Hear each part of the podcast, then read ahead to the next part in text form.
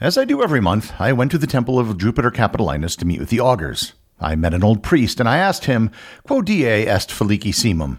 He looked at a flock of birds that appeared to be flying in a circle. He saw a cloud float past the sun, and he noticed that the sacred chickens had paused in their eating. Having read the signs, he turned to me and said, Primo Saturni in Augusta. As getting advice from chickens and clouds can't possibly be wrong, stay tuned for Questions and Answers Volume 9 on this episode of Everything Everywhere Daily.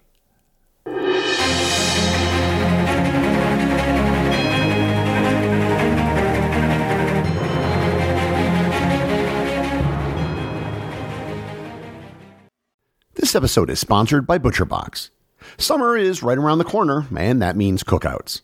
No matter what your preferred food is for a cookout or a barbecue, ButcherBox can help you make it the best. If you want to serve up some hamburgers, ButcherBox has grass-fed ground beef to make the perfect smash burger. Want to cook up some steaks? Well, ButcherBox has that too, with some of the best cuts of steak such as New York strip, ribeye, and filet mignon. Do you like grilled chicken? Well, ButcherBox has some of the best pasture-raised chicken that you will find anywhere. And if you really want to wow people at your next cookout, you can try grilling some of their wild caught salmon on a cedar plank. Sign up at butcherbox.com slash daily and get a special deal. ButcherBox is offering my listeners a free for a year offer plus an additional $20 off. You can choose salmon, chicken breasts, or steak tips free in every order for a year. Sign up today at butcherbox.com slash daily and use code DAILY to choose your free for a year offer, plus get $20 off your first order. Hey everyone, this is Gary.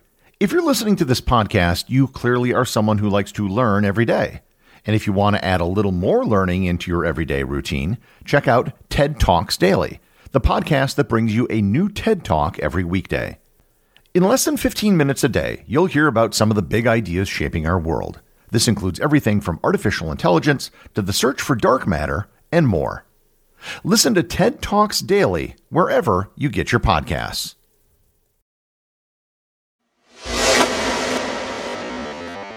Let's kick things off with a question from the Discord server. And yes, the show does have a Discord server for all of you who want a place to hang out while playing video games. The link is in the show notes. Fat Yankee asks Sometimes your episodes correlate with the release date. Some are a history of the holiday, like Canada Day, but others correlate in a broader sense, like the American flag history on July 4th, or a father son themed episode aired on Father's Day. How do you decide which special days get an episode? Do you limit these type of episodes so as not to become a daily history podcast? I love these type of episodes and hope you add a Count Chocula episode in time for Halloween. Thanks, Gary. This podcast is my first to listen to every day. Fat Yankee, you basically nailed it. There are only a few days on the calendar that are meaningful to people, and most of them are holidays. There are a few days people remember when something historic happened, but as you get further away from the event, we tend to just remember the year it happened. In the case of holidays, it would be kind of weird to do a history of St. Patrick's Day in September, for example. It makes a lot more sense to just release the episode on St. Patrick's Day. However, I don't necessarily want to be straitjacketed by having to have every episode associated with a particular date on the calendar. Many of my episodes have nothing to do with any particular date. Some topics from ancient history have no dates associated with them that we're aware of.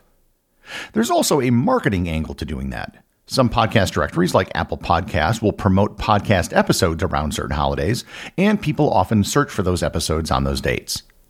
So, yeah, I sometimes do release episodes associated with a specific day, but it only happens a few times a year.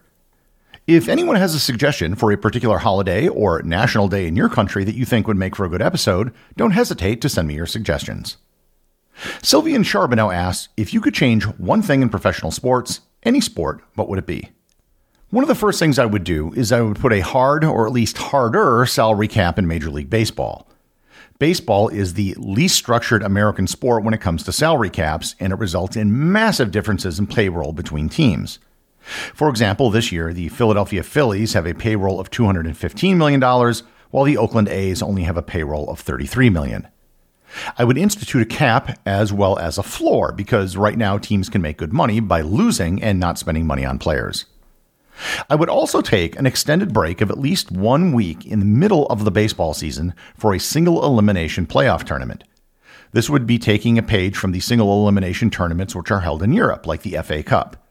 Like the FA Cup, I would allow minor league teams to take part as well, with major league teams getting a bye to later rounds.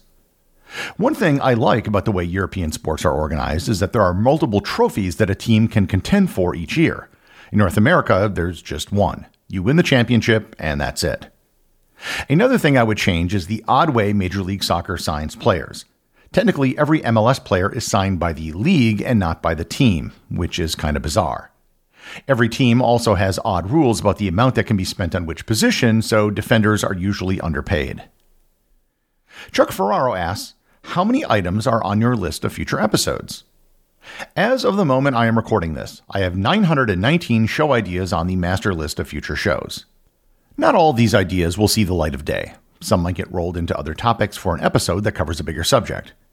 Before I started the show, I began with a list of 100 show ideas, and many of those ideas I still haven't done episodes on.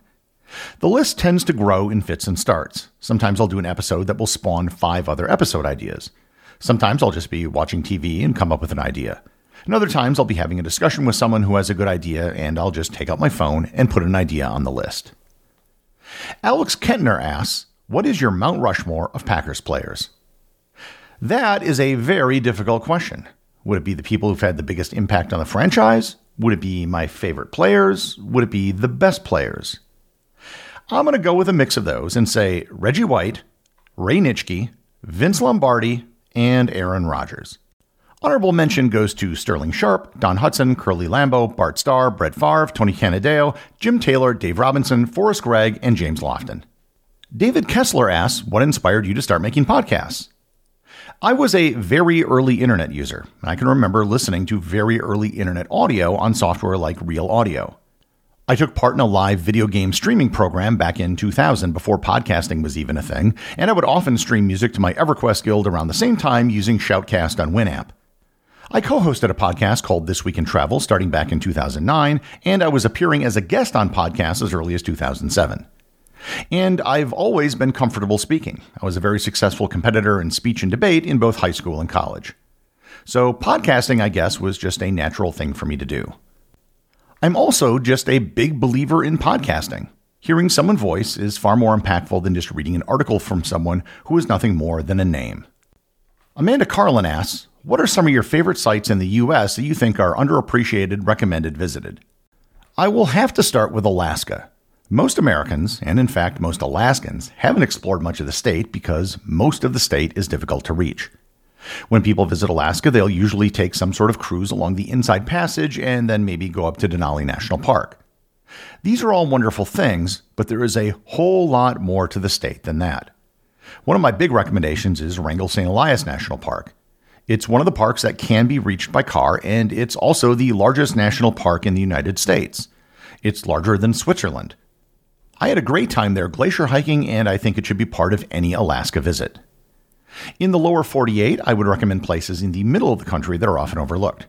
My first would be Theodore Roosevelt National Park in western North Dakota.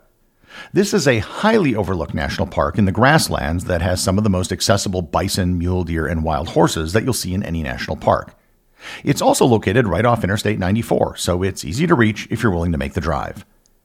I'd also recommend Isle Royale National Park in Lake Superior. The island is technically part of Michigan, but it's actually easiest to reach from northern Minnesota. The park is mostly wilderness, and it's one of the best places for backwoods camping in the United States. It's actually the least visited national park in the continental United States because, one, it's an island, and two, it's closed in the winter. Another great spot I'd have to recommend is Antelope Canyon in Arizona. It's on Navajo land and you have to be on a guided tour, but it's well worth it if you're in the Four Corners region.